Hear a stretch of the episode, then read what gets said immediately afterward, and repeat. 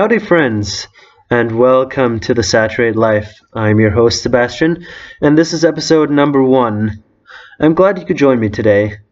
As promised, this is the first episode, not counting the trailer, uploaded on April 1st. So this wasn't a joke, there you go. That's the answer to that question. Um, afterwards, so after today, the any other episodes of the Saturate Life will be launching on Fridays instead of Wednesdays. And I made that choice because it gives me a little bit more of buffer time during the week to prepare episodes and record them and make high quality content. And in order to make that, I uh, allocated a little bit more time for myself. So you get quality content, and I get time to prepare. So it's a win win for everyone in this situation. Um, so this week, for our first episode on this podcast, we will be starting our very first series. And uh, just to remind you what this podcast is, um, it is a Christ centered Christian podcast where I will be basically reviewing books, doing biblical book studies, and uh, sharing some things that I've learned or read, and uh, we'll be doing a variety of different things on this podcast, all related to just the Christian life in general. So, this week we will begin with Series 1, Episode 1, a book study from the Chronicles of Narnia, we will be looking at The Lion, the Witch, and the Wardrobe. Over the course of this book study, I hope to be able to include all seven books of the Narnia Chronicle in this series. Uh, but for now, we will start just with book two, or book one if you're going in chronological order as it was written. Um, and so we will be looking at that this week.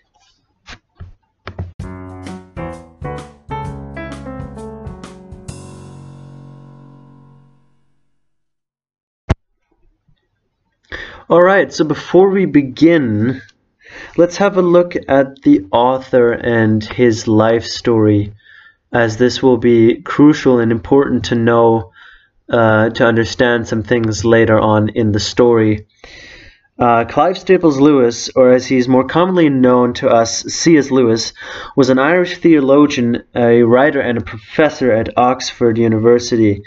However, prior to this lifestyle, uh, Lewis was a very hardcore atheist.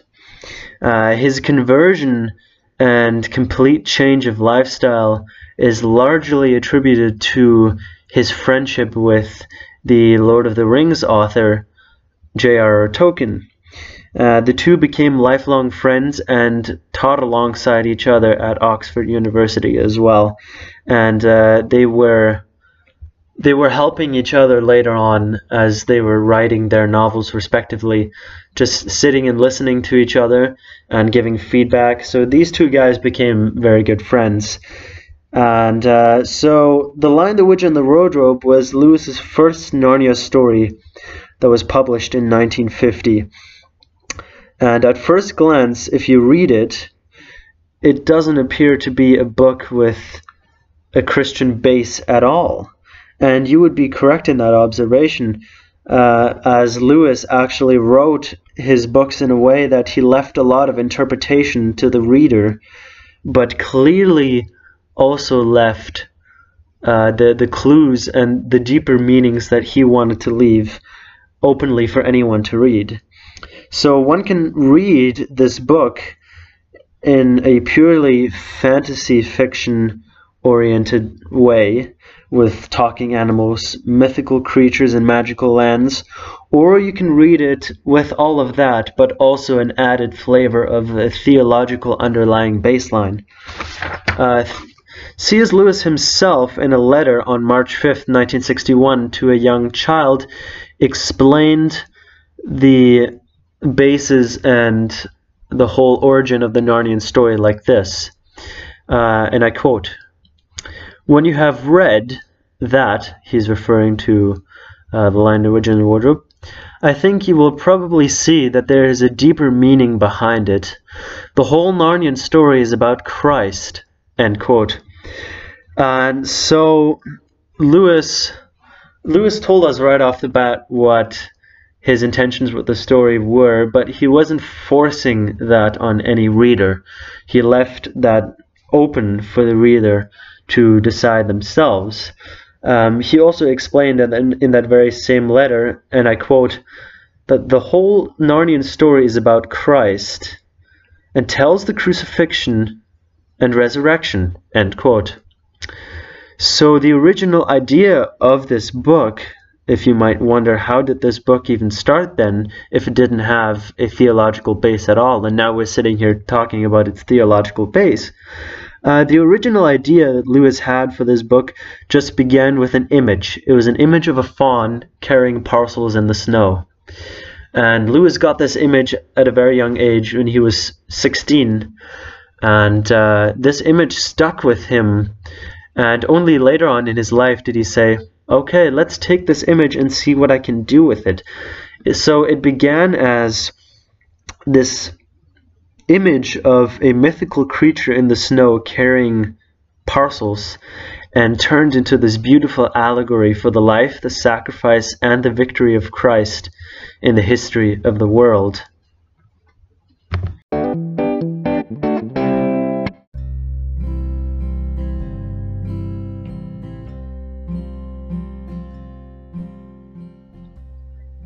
So, in the weeks to come, we will zoom in closer on this big allegory that is the Chronicles of Narnia, and we will take apart its layers to reveal the deep truth hidden inside the great book of The Lion, the Witch, and the Wardrobe.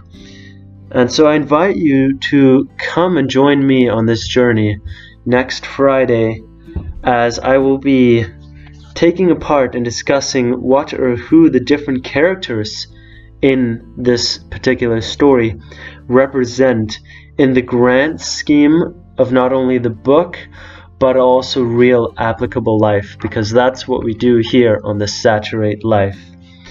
And so I invite you to come and tune in again and join me on Friday for the next part of our series.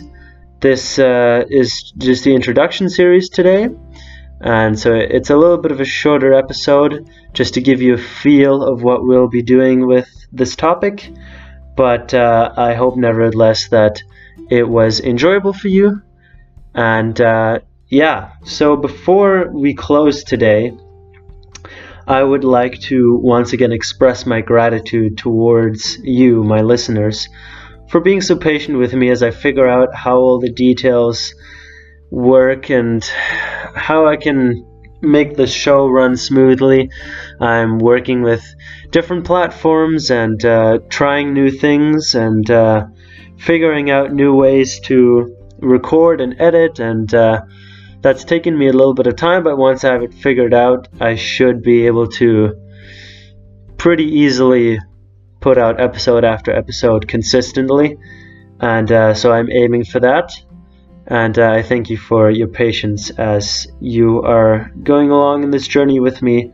And uh, I hope it's still enjoyable for you. And uh, yeah, so before before we close today, I would like to take this time to speak a blessing over you in this difficult time of great need that we're experiencing right now with everything that's going on in this world.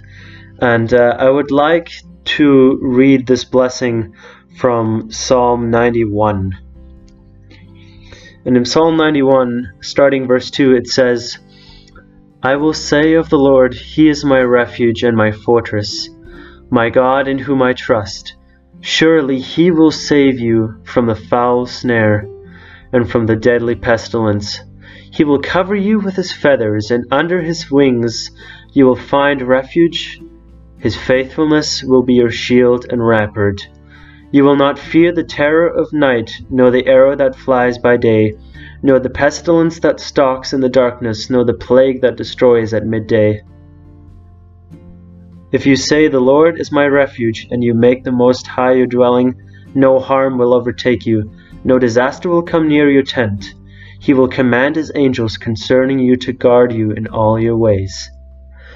So, I just, I just felt this blessing um, was on my heart. Somebody spoke this blessing over me today, and uh, I just wanted to pass it on and share it.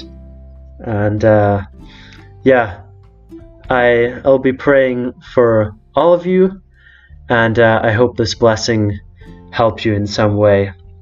So, thank you once again for tuning into the Saturate Life. I'm your host, Sebastian, and may God bless you and be with you. We'll see you on Friday.